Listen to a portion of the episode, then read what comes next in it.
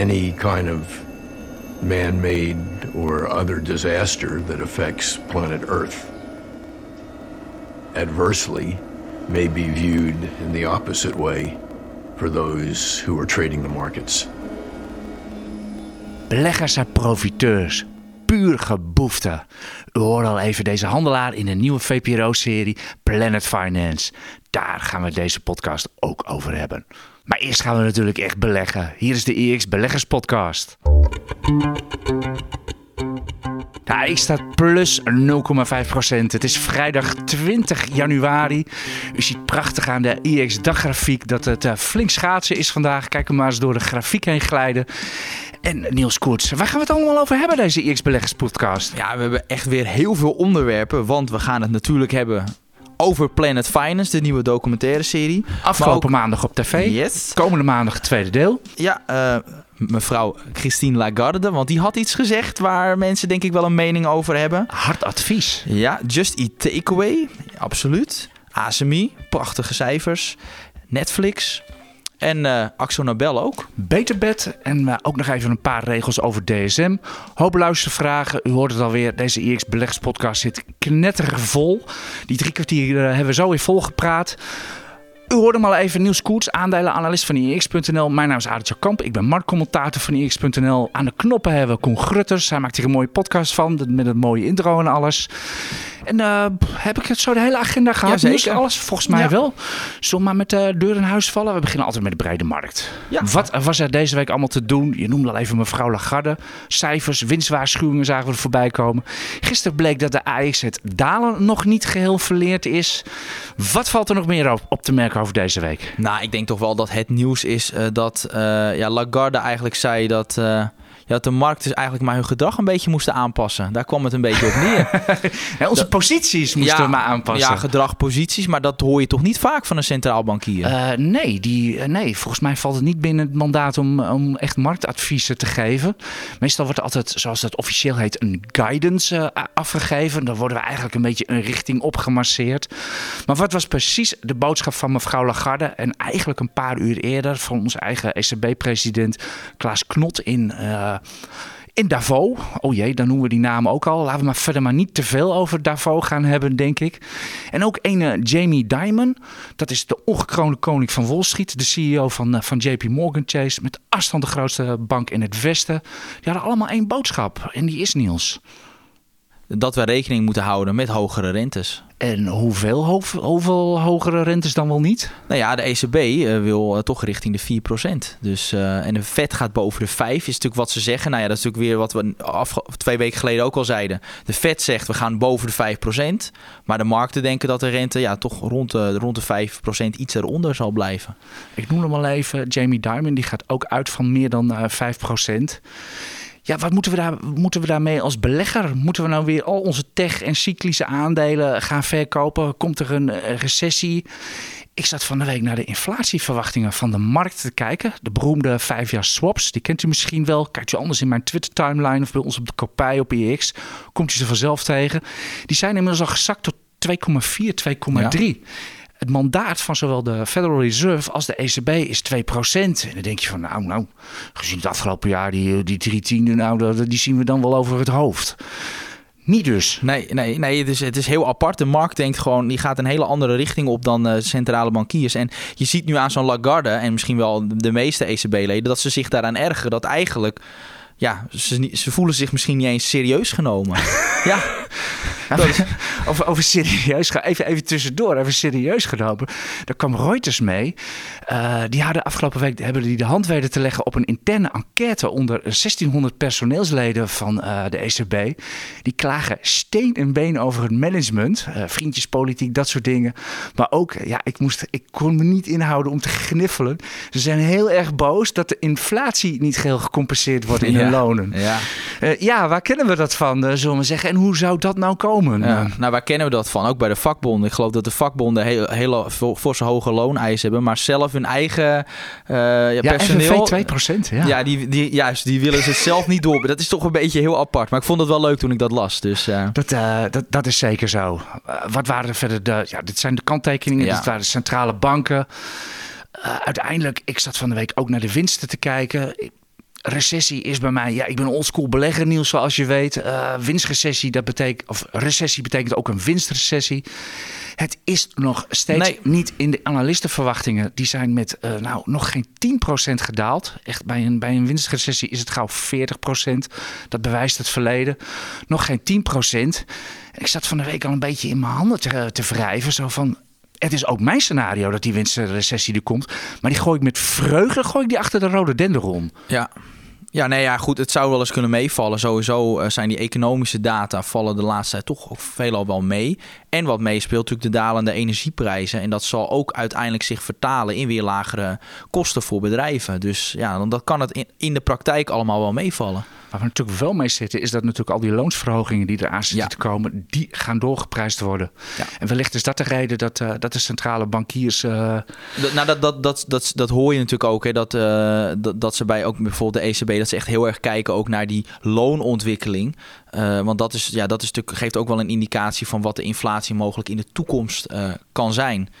Dus, ja. dus ja, dat is, als je daarnaar kijkt, zie je dat inderdaad die kerninflatie nog wel gewoon vrij hoog is. En natuurlijk nog een puntje. De ECB is natuurlijk alleen verantwoordelijk. Dat is een mandaat, 2% inflatiedoelstelling. Bij de Federal Reserve komt er één bij. Dat is namelijk een zo, ja, zo goed mogelijke werkgelegenheid. Ja. Maximaal mogelijke werkgelegenheid. Zou het kunnen zijn dat ze ook denken dat er helemaal geen werkloosheid gaan komen? Ook hier geldt het verhaal. Vorige recessies, allemaal 100% trekrecord, zowat torenhoge werkloosheid. Er is niets van te merken. Nee, want je ziet natuurlijk wel bijvoorbeeld bij die grote big tech bedrijven dat daar mensen uitgaan. Maar omdat er zoveel banen uh, beschikbaar waren, zie je dat die mensen vrij snel alweer in, aan een andere baan komen. Dus ja, dan heb je per saldo nog steeds een lage werkloosheid. Ja, dat was ook en dat een... is het verschil met al die eerdere crisis. Want ja, in 2008, 2009 zaten mensen gewoon letterlijk thuis. Uh, inderdaad. En nu, nou, er zitten ook wel mensen thuis nu. Maar dat zijn er niet veel. Ja. Nou, het is maar hoe je het bekijkt. Uh, Microsoft kondigde van de week volgens mij als laatste Big Tech ook een ontslagronde aan. 10.000 mensen moeten eruit. En het kwam een dag later nadat, uh, ja, dat is weer zo'n lekker beursrelletje, mediarelletje. Dat Microsoft in Davos een leuk feestje gaf en een Sting trad daarop. Nou, dus zijn uurtarief wilt u ook niet weten, denk ik. Die zal fors zijn. Maar ja. ik, ik, denk wel dat ze dat kunnen betalen uit de vrije hoor. Ja, maar het is natuurlijk... Ja, dat, uh, ja, ja, dat, denk dat ik echt zeker. Wel. Dat vind je echt niet terug. Maar natuurlijk...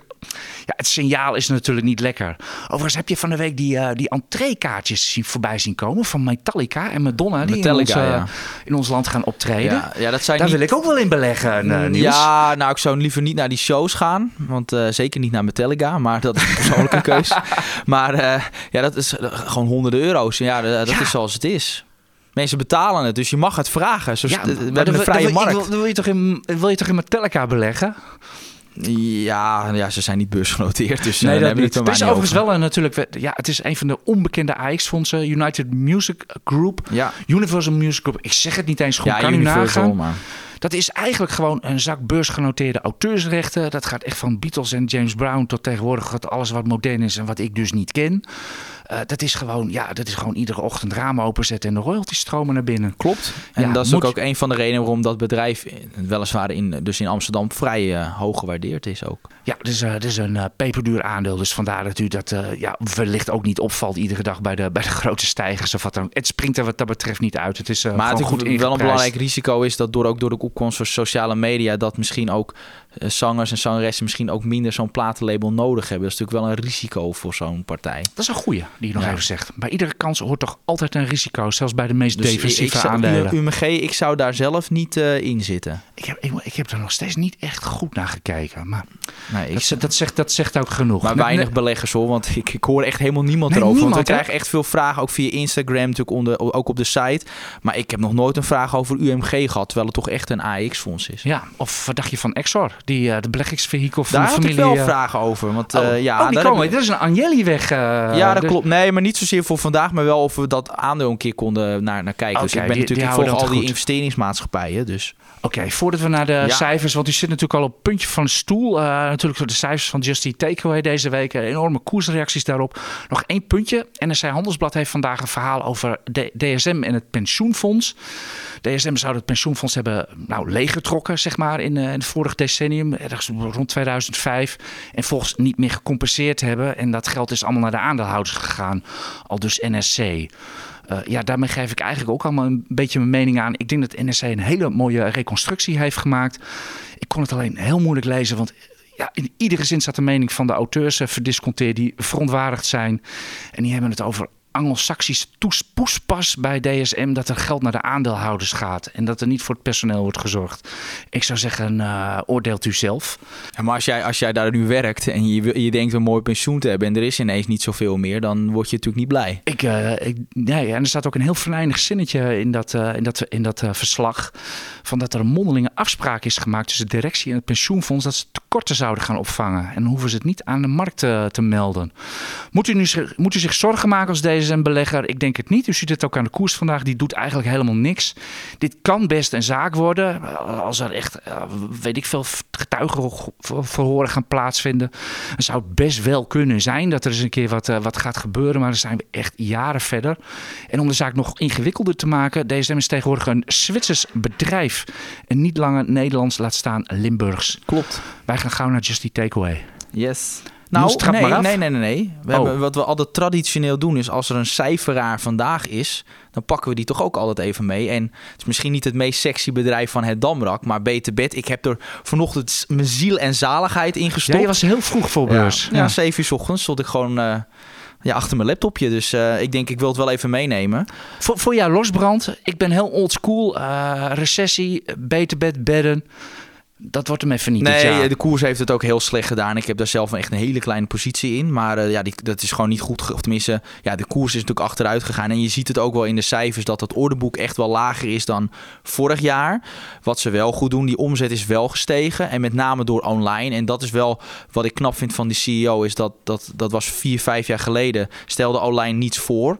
En die is toch al 16% van de omzet is uh, 16, 17% is, is online. Dus dat is sterk van Beterbed. De omzet is ook zelfs gestegen, was beter dan verwacht. Alleen, we weten nog niet de cijfers onderaan de streep. Dat wordt pas 10 maart bekend. En je zag wel in het persbericht dat er even dat er wel bepaalde bewoordingen werden gebruikt dat we strikt naar de cashflow gaan kijken. Dus dat is misschien wel wordt erop voorgesorteerd. Dat elkaar dividend misschien een beetje wat tegenvalletje kunnen verwachten. Sowieso de middellange termijn doelstellingen van Beterbed zijn naar mijn mening echt te ambitieus. Dat gaan ze echt bij lange na niet halen. Dus ik sluit ook niet aan uit dat ze dat, uh, dat ze jaarcijfers aangrijpen voor een fix uh, ja, soort van winstwaarschuwing op de middellange termijn. Oftewel dat die doelstellingen gewoon naar beneden worden bijgesteld. dus, maar de markt gaat er al vanuit, want dat zie je terug in die, ja, in de die koers liep wel van de week als een raket op. Ja, op, hoog volume. dat viel mij op. Um, ik kon dat niet verklaren. En ik geloof vandaag, ik, de laatste keer dat ik keek was het vlak. Dus uh, het was echt beter dan verwacht. Dus blijkbaar blijkbaar. Ja, we weten nooit of we partijen meer wisten. Dat, dat nou ja, goed, gaan we misschien nog wel bij Planet Finance tegenkomen wat daar precies uh, gebeurd is. Maar uh. eerst Just die Takeaway, want dat was toch wel het bedrijf waar iedereen naar keek. We weten dat al ons, nou, bijna al onze luisteraars zitten erin. Dus moeten we het natuurlijk ook bespreken. Ik uh, had natuurlijk van de week, moest voor, ik tik iedere morgen een morning call. Om zeven kwamen die cijfers. Ik viel van mijn stoel. die EBITDA, ik dacht oh jee, eh, is er iets wat ik niet zie? Of wat willen ze communiceren? Ik was, ja, ik was gewoon wantrouwend. Ik kwam er niet uit en mijn morning call ging helemaal de soep in. Maar er is inderdaad het en ander. Daar valt echt wel over te, over te zeggen. En dat bleek ook gewoon uit de koers. Die ging in eerste instantie 15% omhoog. En uiteindelijk sloten we de dag op plus 5. Dus ik denk dat iedereen met heel gemengde gevoelens... die in Justy zit, naar die dag heeft gekeken. Niels, hoe zit het? Nou, kijk, wat, wat, het is, is aan de ene kant... waren die met name een ontwikkeling van de bedrijfswinst, oftewel EBITDA. Dat was heel sterk, want dat was de markt rekende op 75 miljoen in de tweede jaarhelft. Het werd 150. Nou, dat is wel precies wat je wil zien als belegger. Um, dus dat, dat is positief. Het enige ding is wel uh, dat, uh, en met name waar het, en dat is niet de eerste keer bij Just Eat Takeaway, dat die conference call beroerd was. En zeker weer als even, het even, even, even, voor de, voor, voor de goede orde, voor even gaat. Even in één zin, wat is EBITDA voor de mensen die het niet weten? En wat is een conference call? Nou ja, en de EBITDA is gewoon de gewone bedrijfswinst. Dus de winst voor afschrijvingen, belastingen, rentelasten. Dat dus. En we gebruiken dat cijfer omdat dat winstcijfer het moeilijkst is om te manipuleren. Daarop ja, netto winst is een keuze, heet ja, het in de markt. Dus dat is dat. En conference call is eigenlijk gewoon een soort van uh, ja, een presentatie aan, uh, aan analisten en beleggers. En dat is ook in een conference call kunnen diezelfde beleggers of slash analisten kunnen vragen stellen. Nou, en één vraag ging onder andere over de vrije kaststroom. Van, eh, eh, en eh, wat was bleek dus dat die vrije kaststroom in 2023 veel lager uitvalt dan verwacht. En toen vroeg, vroegen mensen hoe komt dat nou? Ja, en daar kwam het er eigenlijk op neer wat toen de CFO zei van ja, ga dat zelf maar uitrekenen. Daar kwam het een beetje grofweg op neer. Nou, daar houden beleggers natuurlijk niet van. Dus uh, er was gewoon veel onduidelijkheid daarover. En uh, ja, toen stort, want ja, ik geloof dat de koers nu zelfs weer onder het niveau van voor de cijfers uh, noteert ja, dat is natuurlijk wel, daar word je niet blij van dus uh, als mijn, mijn wantrouwen voor beurs was niet helemaal onterecht. Nee, ja, het is, het is een beetje ja, een beetje mixed bag. Aan de ene kant wel goede cijfers over 2022, maar ja, je kijkt als belegger ook naar cashflow. En als dat tegenvalt, dan snap ik wel dat dat... Uh, ja, cashflow natuurlijk. Ja. Uh, Just die Takeaway is een groeien. Uit de, de, groei moet gewoon betaald worden uit, uit cashflow. Dus wat dat betreft is dat... En, en natuurlijk ook wat nog steeds onduidelijk is wat er met GripUp gaat gebeuren. Dat, ja, ze zeggen nog steeds dat ze openstaan voor verkoop maar wij, ja, wat, dat zeggen ze al tijden. En ja, er, is, er zijn maar geen ontwikkelingen. Dus, uh... Nee, maar dat was natuurlijk ook bij iFood was, was dat natuurlijk ja. zo, dat Braziliaanse onderdeel. En, en dat hebben we ze dezelfde vraag. En dat is uiteindelijk nog gegeven de marktomstandigheden omstandigheden op dat moment goed verkocht. Ja, ik vond dat ze de, op, als je kijkt naar de marktomstandigheden van dat moment, vond ik dat ze de hoofdprijs kregen voor iFoods. Dus ja, ja hoe, wie gaat dat voor het verlieslatende gruppen betalen, wat natuurlijk ook nog eens keer in uh, marktaandeel daalt. En uh, ja, dus dat ik vind het lastig. er zit, als je kijkt de som der delen, dat is natuurlijk de potentie die er in dat bedrijf zit. Ja, de som der delen is veel meer waard dan het geheel op dit moment. Alleen ja, dan moet je nog maar wel het kunnen krijgen voor bijvoorbeeld een grip-up. Dus ja, dit zijn de hoogrisico aandelen. Ik weet dat daar veel beleggers positief op zijn, over zijn. Ook uh, onze analisten. Dus uh, alleen ja, ik ben daar zelf als belegger gewoon wat voorzichtiger mee. Ik wil eerst echt de cashflow zien en dan kom ik aan boord. Dus ik ben, sta daar misschien net iets anders in. Ja, je zei nog even over die koers. Ik heb niet gekeken wat er nu precies op het bord staat. Maar het speelt natuurlijk ook mee een rol dat natuurlijk gewoon technologie gewoon de afgelopen dagen even niet goed lag. Nee. Dat heb je ook aan de, aan de andere, andere cijfers en cyclische aandelen ook niet best. En dat is natuurlijk gewoon helemaal dat recessie- en renteverhaal. Daar houden, daar houden dat soort aandelen niet van. Nee, ik denk dat dat de meeste beleggers afgelopen jaar wel duidelijk is geworden. en anders, uh, en anders ja. merk je dat gewoon uiteindelijk gewoon echt in je portemonnee. De markt is wat dat betreft, daar moet je de VPRO dan wel weer gelijk in geven. Uh, genadeloos, maar wel heel consequent. Zullen we daar maar over gaan hebben dan? Ja, daar gaan we naartoe, maar we gaan toch nog eerst even verder luisteren. So, famine, war, make the markets go up. And for anybody who's playing the markets and investing, that's more of an opportunity to make money. The commodity trader's nightmare is they wake up in the morning and the headline in the newspaper says peace declared. Ja, de markten gaan omhoog bij rampen. Uh, ja, dat ja. was. Ja, dat kan. Als de kanonnenbulderen uh, moet u aandelen kopen, was een advies, ik geloof anderhalf geleden van de ene Baron de Rothschild. Dat is natuurlijk ook weer een foute naam. Maar, ja. maar dat, is, uh, dat, is, dat, dat komt inderdaad voor. Overigens niet alleen bij rampen hoor. Het gebeurt ook bij, bij, bij andere dingen. En, ja, de markten uh, bewegen, uh, stijgen en, en, en, dalen op allerlei gebeurtenissen. Op centrale banken, op economisch nieuws, op geopolitiek. Maar in de long run, en dat moet je nooit uit het oog verliezen... bewegen aandelen maar op één ding en dat is gewoon de winst. Ja, klopt. Ja, en ja, daar... Ja, als we dan nu naar die, dat Planet Finance, hè, dat we gaan bespreken. Ja, kun je want, even precies duiden ja, wat, het precies, wat het precies is? Want we, gaan, we brengen het alsof iedereen het gezien heeft. Nee, en dat iedereen... zal ongetwijfeld. En ze hadden op zich voor een programma dat gaat over de financiële sector altijd goede kijkcijfers. Zeker voor de, voor de NPO. Maar wat eigenlijk het idee was achter die serie is dat, uh, ja, omdat ze eigenlijk een soort van beeld willen schetsen over hoe het eraan toe gaat in de financiële sector. Ja, en ik heb uh, gekeken naar alle, ja, alle, ja, alle, alle afleveringen. Zeker. Ja. ja. we kregen een sneak preview aangeboden van de, van de VPRO. Dus bij, bij deze bedankt. Jij hebt ze allemaal gezien? Allemaal. Uh, voor de mensen die NPO Plus hebben, kunnen ook alle, alle afleveringen bekijken. Maar wij, wij vonden het wel belangrijk dat als... Je zegt toch wij.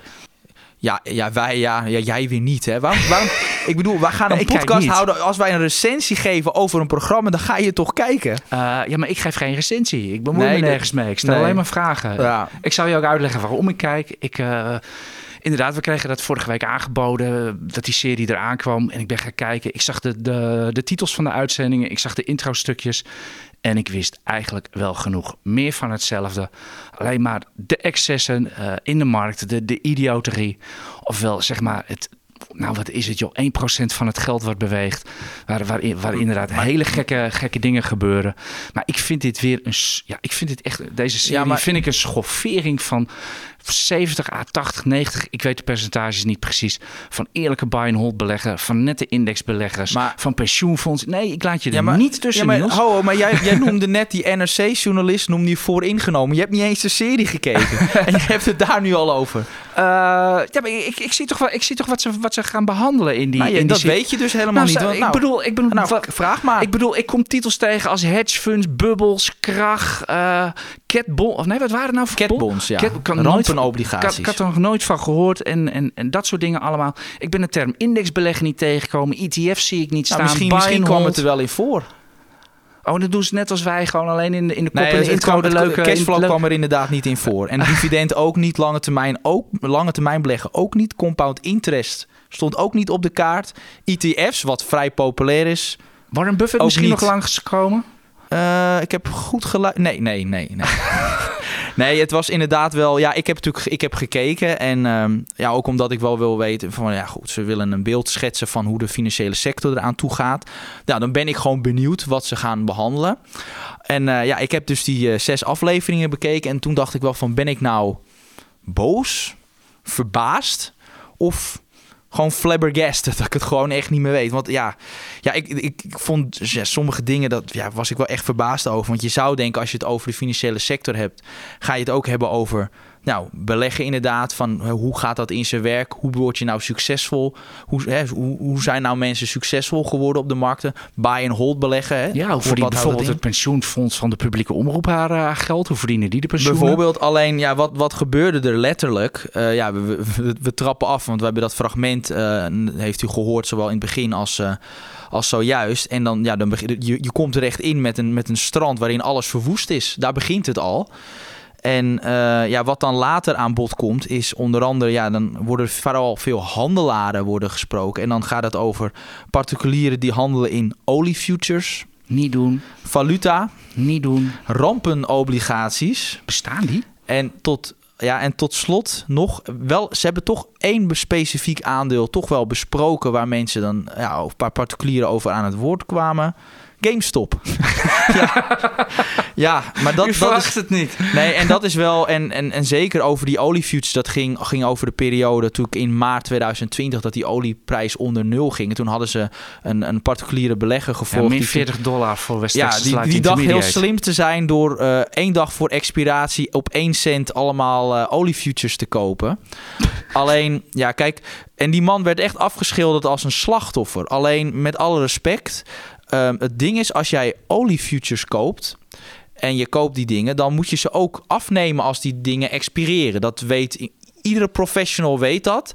Dat je, je over het algemeen een dag voor expiratie niet die oliefutures moet kopen als je niet wil dat er massaal olie geleverd wordt. En dan moet je dat ook ophalen in een of ander klein dorpje in Amerika. Dat wil je gewoon niet. Dus de, als je als particuliere belegger een dag voor het expireren van een oliefuture oliefutures koopt, ja, dan verdien je het wat mij betreft om persoonlijk failliet te gaan. Nou, dat, dat gebeurde bij deze persoon ook bijna. Hij had het geluk dat de broker hem een beetje had gered, dus bleef het verlies beperkt tot een ton. Maar Zo is de financiële wereld dan Ja. ook wel weer. ja, maar die man werd echt als een soort van slachtoffer in beeld gebracht. Terwijl, ja, dat is gewoon een kamikaze. ja, en, en hetzelfde was ook eh, wat ik wel mooi vond. Was dus, nou, dan ging het over een valutahandelaar. Nou, handelen in valuta's, dat heb ik geloof ik ook wel eens verteld hoe je dat niet moet doen. Want dat heb ik toen ooit zelf ook gedaan met, met, met turbo's. Hè. Met de- zeer risicovol. Met de Zwitserse frank. Die, eh, dat ging heel mooi totdat het niet meer goed ging. Met de koppeling. En, En toen was eh, je in drie tellen, was je echt letterlijk in drie koerstikken uitgeteld. ja, hè? dat was gewoon Ja. alles kwijt. Zo snel gaat dat. Ja, dus, dus dat. En er was dan gewoon een, een huisvrouw die ging dat doen. en je zag, het was geweldig hoe dat in beeld werd Oh, gebracht. vind je dat geweldig? Ja. Nou, dat was gewoon, die ging ook echt maar wat doen. Oh, nee, dan koop ik de, de ging over de euro-yen koers, weet je wel. Nou, dat gaat om. En je zag, nou, die zag echt het, het fanatisme. En op een gegeven moment, huh, hoe kan het dat het nu ineens zo volatiel is? Dus zij helemaal verward en toen ineens op een mobiel kijken. Oh, een rentebesluit van de ECB. Ja, toen dacht ik wel van kom op zeg. Stel dat je daarin handelt. Dan is het eerste waar je op kan letten is of er überhaupt een rentebesluit is. Want dat heeft veel invloed daarop. Dus ja, ik, ik wist echt niet wat ik zag. Ook veel afleveringen die eindigen altijd met iemand die doodgaat. Ja, ik vraag me echt af waarom. maar ja, dus, dus echt als ik echt... De je maakt geen reclame voor mij. Ik ga echt niet kijken. Nee, ik, nou ga ja, niet, ik zeg ik, altijd... Ik, verklap het, ik, ik, ga wel de uitzending over, dat, over Wirecard hebben ze Ja, dat ging ook. Dat was wel leuk. En er was ook een. Belgisch bedrijf dat, dat ook eh, fraude had gepleegd in de jaren 2000. Leonard voor de. Leonard en Houseby. Als je een Belgische belegger bent die boven de 30 is, dan weet u precies eh, wat dat was. Maar wat met name als ik echt een conclusie geef, is het dat, het dat deze serie vooral de slechte kanten van de financiële markten laat zien. En die zijn er wel degelijk. Maar met name de goede kanten, eh, ja, dat ontbreekt totaal. Wat het je kan brengen ook als belegger. Want met alle respect, bedrijven hebben vaak ook een beursnotering, omdat ze dan gemakkelijker geld kunnen ophalen. Dat geld kunnen ze weer investeren in zowel hun product, maar ook in mensen. En wij als beleggers, ja, op lange termijn profiteer je gewoon van het feit dat bedrijven geld verdienen en dat uiteindelijk weer uitkeren in de vorm van dividend of aandelen inkoopprogramma's of verdere Het heeft, de groei. welvaart, het heeft gewoon simpel de welvaart in de wereld gebracht. Ja. En de iPhones. En, En, en, en, wat dan en niet dat, meer. dat komt totaal niet aan bod. Het alleen maar crashes inderdaad. En mensen die inderdaad met oliefutures geld hebben verloren. En dat is gewoon niet zoals het is. En wat ik helemaal eh, treffend vond aan de serie... is hoe die hele serie eindigde. Want het eindigde met een quote van een shortseller. En die zei letterlijk...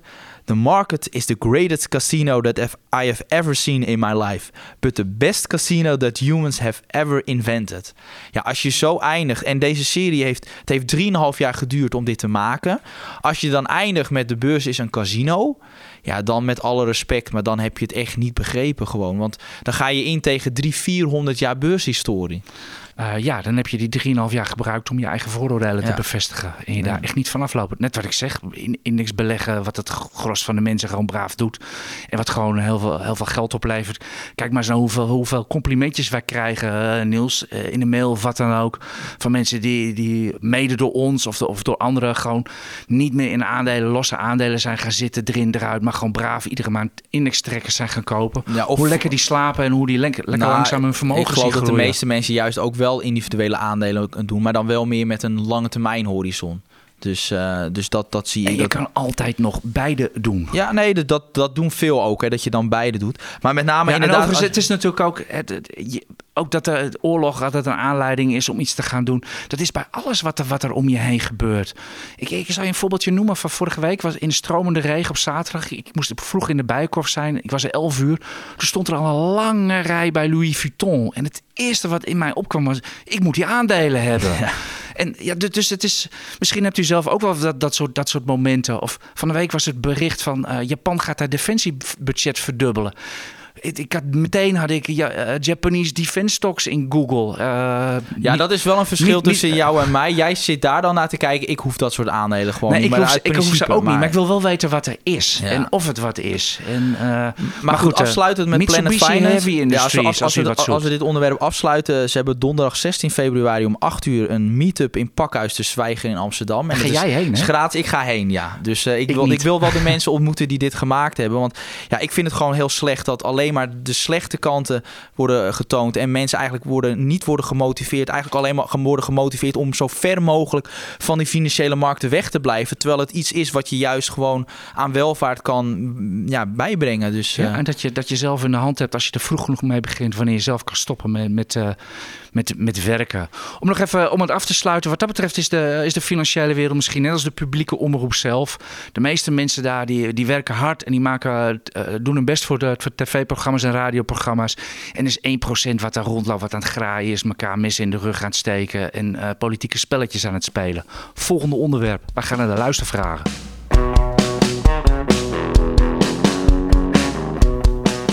Yes, de luistervragen. Ja, en het zijn altijd soms bijzondere mensen die een vraag insturen. Want we beginnen met een vraag van stierknijper. Die doen we Ja. overnieuw nieuws. Wie? ja, nee. eh, Stierknijper? eh, Ja, die vraagt: eh, Just Eat Takeaway eh, heeft het steeds over aangepaste EBITDA. Wil u nog eens een keer uitleggen wat het verschil is met de gewone EBITDA? En hij zegt, ja, ik neem aan dat dat is gekozen om een positieve beeld van de werkelijkheid te schetsen. Nou, als ik echt puur kijk naar in zijn algemeenheid, en dan niet zozeer alleen Just Eat maar in zijn algemeenheid, gebruiken bedrijven een aangepast winstcijfer eh, om, eh, om, eh, om eigenlijk een wat beter beeld van, de bedrijfs, van het bedrijfsresultaat te geven. Want soms dan kan een, een, een winst bijvoorbeeld worden beïnvloed door een paar eenmaligheden. Het kan bijvoorbeeld een herstructureringslast zijn of een eenmalige uh, tegenvaller. En dat, daar kan je voor corrigeren, zodat je een beter beeld hebt van, ja, van de winst. Dus ja, soms, die, die windvoltekst van Shell bijvoorbeeld. Ja, dus, dus er zijn, kijk, en alleen waar je wel goed op moet letten bij veel bedrijven, en dat, daar focus ik me met name op, dat soms zeggen, geeft een bedrijf aan dat iets eenmalig is, wat helemaal niet eenmalig is. En bijvoorbeeld een mooi voorbeeld, Siemens Healthineers, een, een, een branchegenoot van Philips, wat die altijd doen, die nemen altijd ontslagkosten dat corrigeren ze voor bij het aangepaste winstcijfer. Dus ze zeggen dat dat eenmalig is. Maar je ziet dat die kosten ieder jaar terugkomen. Oh, dus, dus ieder jaar lopen daar mensen gillend de deur nou ja, goed, dat is ook vrij logisch. Je bent een groot bedrijf. Dus ja, er zijn altijd wel mensen die denken... nou, die, die, die, wil ik liever, die ben ik liever kwijt en rijk. Dus die ontsla je dan. En ja, dat gebeurt ieder jaar. Dus dat is dan geen eenmalige last. Dus ik gebruik... ik kijk ook wel degelijk... Maar nu de hamvraag, hoe zit het bij Justy Takeaway? Uh, nou, dat is, daarom dacht ik, ik pak hem algemeen. Want ik ben niet de analist van Just Eat, dus ik weet dat niet. Oké, nee, maar onze, onze analist Martin Krum, die zit inderdaad... Ja, die uh, zit daar bovenop, ja, maar ik, ik maar weet die heeft dus niet. inderdaad gezegd van... Uh, ja, het is helaas wachten tot de definitieve cijfers op 1 maart. Dan komt Just Eat Takeaway pas met een volledige rapportage. En dan weten we inderdaad wat die aangepaste EBITDA werkelijk waard is bij Just Eat Takeaway. Is dat de juiste conclusie? Yes, helder. we gaan door met een vraag van Jacob Wildeboer. Hij vraagt, wat zijn jullie verwachtingen omtrent Azerion? Want ik heb met veel verlies verkocht, zegt hij er ook bij. Uh, ja, dat kan wel kloppen. Het fonds is echt exact een jaar geleden uh, vulde het een spak op, om, om het zo maar te zeggen. Intussen is dat natuurlijk ook een beruchte naam geworden. Spak. Uh, de laatste week, ja, u ziet het aan de, aan de grafiek, zitten enorme omzetten in. Er worden grote blokken verkocht. Er zitten een paar groot aandeelhouders in. En ja, dan uh, is het natuurlijk niet moeilijk om één en één bij elkaar op te gaan tellen. Uh, meer wil ik daar eigenlijk ook niet zeggen. Want dit is nou echt typisch een, een aandeel, een zaak... wat wel weer eens in een volgende VPRO-zaak zou kunnen... Ja, dus, uh, dus, serie zou kunnen ja, Dus als je veel aandelen Azerion hebt... dan sluit het niet uit dat je dan later geïnterviewd wordt door de, door de VPRO. Nee, nee hier, hier, worden, hier worden trainingsspelletjes... hier worden spelletjes gespeeld. Wat die spelletjes precies zijn... er zijn daytraders die dat in de vingers hebben of niet. Hier hebt u in ieder geval als particulier... blijf je alsjeblieft gewoon weg. We willen verder niet over hebben. Ik denk dat dat een vrij helder antwoord is. Uh, Hij heeft niets met beleggen te maken in nee. ieder geval. Uh, nu een vraag van Daniek Leijs. En hij zegt: Hoi Niels, wat voor tijdspannen bedoel je met lange termijn optiecontracten? Want ik had natuurlijk wel eens in, gehad over mijn lange termijn opties op Deutsche Telekom. Nou, echt, als ik het heb over lange termijn opties, dan zeg ik toch wel twee jaar of meer. De meeste mensen die in opties handelen, zijn het vaak gaat het over een paar maanden dat ze expireren. Omdat er dan veel liquiditeit is en er is vaak ook, het is ook wat spannender gebeurt, is veel volatieler. Maar ik kijk met name naar de lange termijn opties, omdat je dan op basis van fundamentele analyse een beter, uh, ja, dat beter kan berekenen. Dus uh, ik ben geen technisch analist. Dus ja, die gebruik je meer om bepaalde posities ja. Uh, ja, te hedgen of dat, wat dan ook. Zeker. Ja. Dus, dus, en voor lange termijn, ja, daar kan je mooi fundamentele analyse voor gebruiken. Dus dat doe ik. Dus, dus ja, twee jaar ja, maar dit is wel voor doorgewinterde beleggers. dit is niet voor, dit is niet voor, ja, voor de gemiddelde Nee, de meeste mensen verliezen daar, particulieren verliezen daar geld mee. Oké, okay, dan... Ook die gaan we dan weer... Maar goed, ja. dit. Vraag nummer vier van, jawel, anders. ik luister jullie podcast al een tijdje... en ik heb jullie het afgelopen kwartaal nooit over Adyen gehoord. Maar wat denken jullie van Adyen? Ja, ik snap wel die vraag, want die koers is de afgelopen tijd snel gedaald. De reden waarom we het niet vaak bespreken is... één, weinig mensen zitten erin. Twee, of even particuliere beleggers. En twee, ze komen ook bijna nooit met nieuws. Ze hebben alleen halfjaar- en jaarcijfers. maar het klopt dat ze hard gedaald zijn, maar ja, dat ook weer heeft dat te maken met toch wel ook de gestegen rente. Het aandeel noteert nog altijd tegen 50 keer de verwachte winst over dit jaar. Dus dat zijn gewoon duurdere aandelen en daardoor ook wat, wat meer gevoelig voor het sentiment. Dus dit is echt een type van, nou, een heel prachtig bedrijf, maar wel fors gewaardeerd. Maar aan de andere kant, zeker ook als ik onze analist Martin Krum hoor, ja, wel, heeft die, is die waardering wel terecht. Maar om nou nu te zeggen van, nou, ik zou ze nu per direct kopen, dat is weer een ander verhaal. Ja, het, is, een, het is een prachtig bedrijf. De winst- en omzetcijfers, dat loopt als een, als een metronoom op.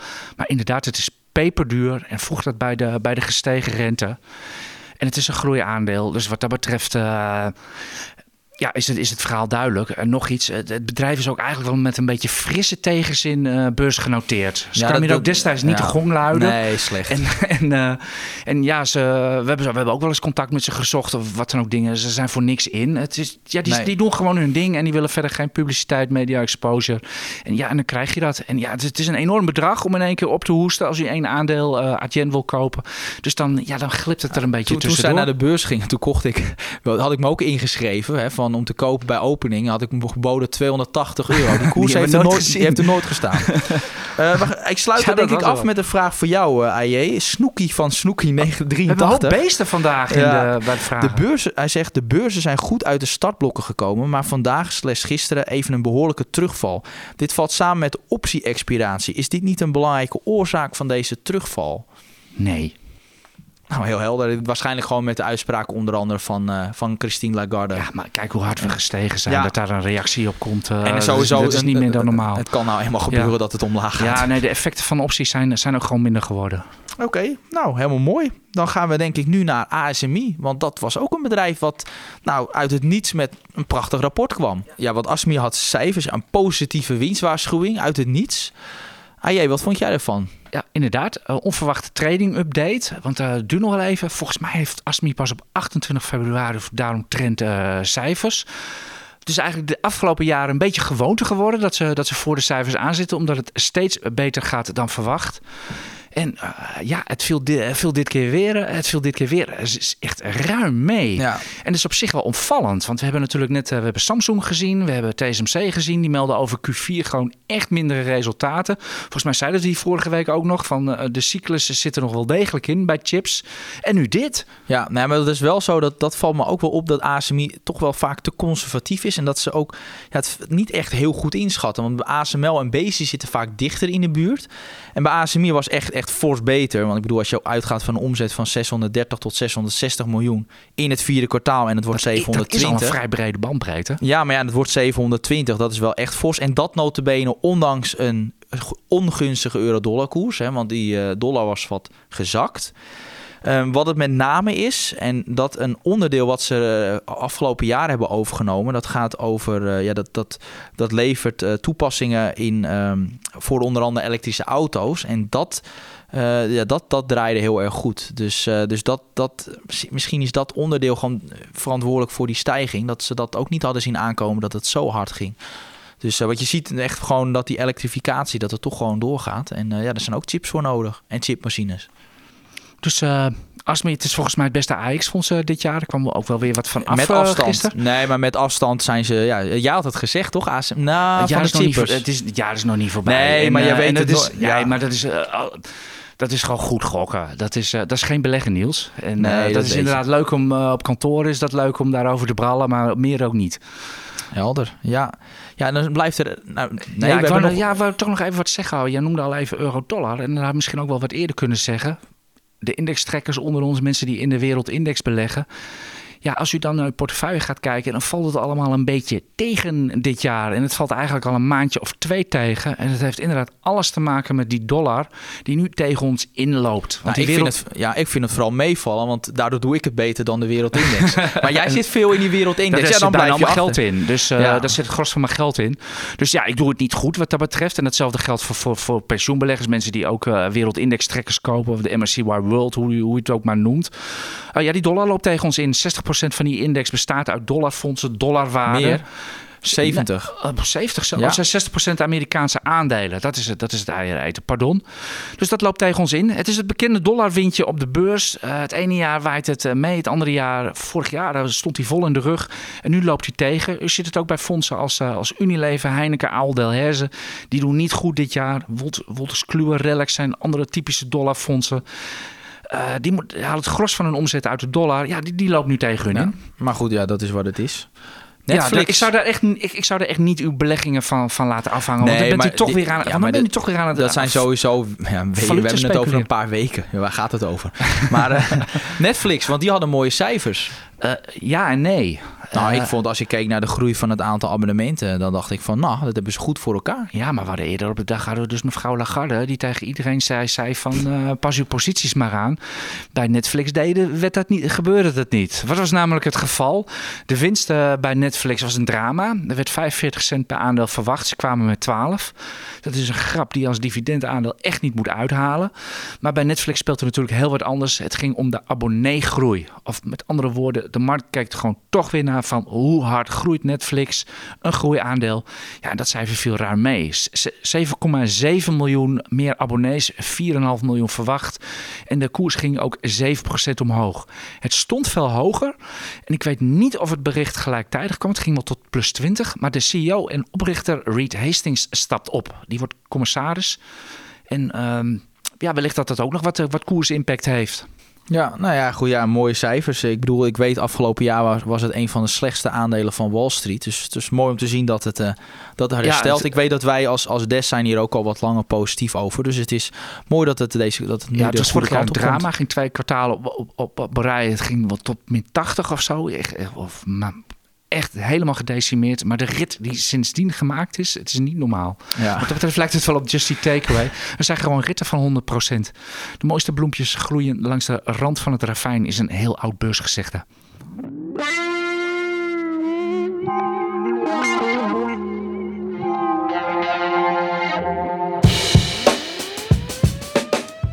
Op de grafiek. We houden nog één rubriek over in deze EX Beleggers podcast. Wout Slot van Tostrams is aangeschoven. Ja, nog even ten overvloede. Uh, technische analyse in een podcast. Hoe kunnen we nou het zien? De grafiek, de grafieken waar Wouter het over hebt, er zit u in het artikel van deze podcast op ix.nl. Pakt u er even bij als u naar deze podcast luistert. Ik zou zeggen, Wouter, waar verras je ons mee deze week? Ja, dankjewel uh, AJ. Uh, ja, ik heb weer zo'n aandeel meegenomen wat uh, eigenlijk net als vorige week, toen had ik uh, Just Eat Takeaway. Zo'n aandeel wat eerst een hele mooie stijging heeft laten zien en de afgelopen jaren eigenlijk keihard onderuit gegaan is. en deze week is dat Galapagos. Galapagos. Ja, ja zitten er überhaupt nog mensen in? nou ja, dat is dus. Uh, ik denk dat iedereen die had willen verkopen nu wel verkocht heeft. En, uh, en langzaamaan beginnen de eerste speculanten het aandeel okay. weer te vinden. Dus we zien daar wel, uh, nou nog niet zo erg als bij Just Eat Takeaway. Maar we zien langzaam wel wat, wat interesse terugkomen. Het aandeel is ongeveer vanaf de top iets van 85% gedaald. En dat is wel een, normale daling na een enorme boelmarkt. Dus wat dat betreft uh, staan we weer op niveaus dat het interessant kan worden. Wat we, wat we technisch zien, is dat het aandeel is opgevangen rond een aantal oude bodems. En nu wat uh, begint te herstellen. En waardoor de koers eigenlijk terugkeert uh, boven de laatste koersbodems. Die, uh, waardoor de, de eerdere uitbraak zeg maar, omlaag is geneutraliseerd. Noteer het aandeel ook al boven 200 daags gemiddeld. Want dat is natuurlijk een belangrijke. Klopt, goed dat je het zegt uh, Niels. Nee, nee dat is nog niet zo ver. Daarom het staat echt nog aan het begin van het herstel. De, en, ja, dus dit zie je meer als een speculatief. dat het technisch, maar dan voor korte termijn dat het wel goed ligt. En dat je zou zeggen, stel je bent lange termijn belegger en je wil kijken op basis van technische analyse. Dan zou je nog voorzichtig moeten zijn. Ja, ja zeker. Zo, zo voor onze defensieve portefeuilles is dat aandeel voorlopig echt nog niet interessant. Um, het aandeel heeft nu een eerste impuls zeg maar, uh, omhoog gehad. En ik denk dat het de komende week, weken weer eventjes wat terug kan. Maar daarna is het zeker uh, zo rond de 40, 41 euro verwacht ik eigenlijk dat er wel wat uh, steun gevonden kan worden. En dan ja, zien we in eerste instantie wat ruimte zo, ehm, zo richting 48 euro.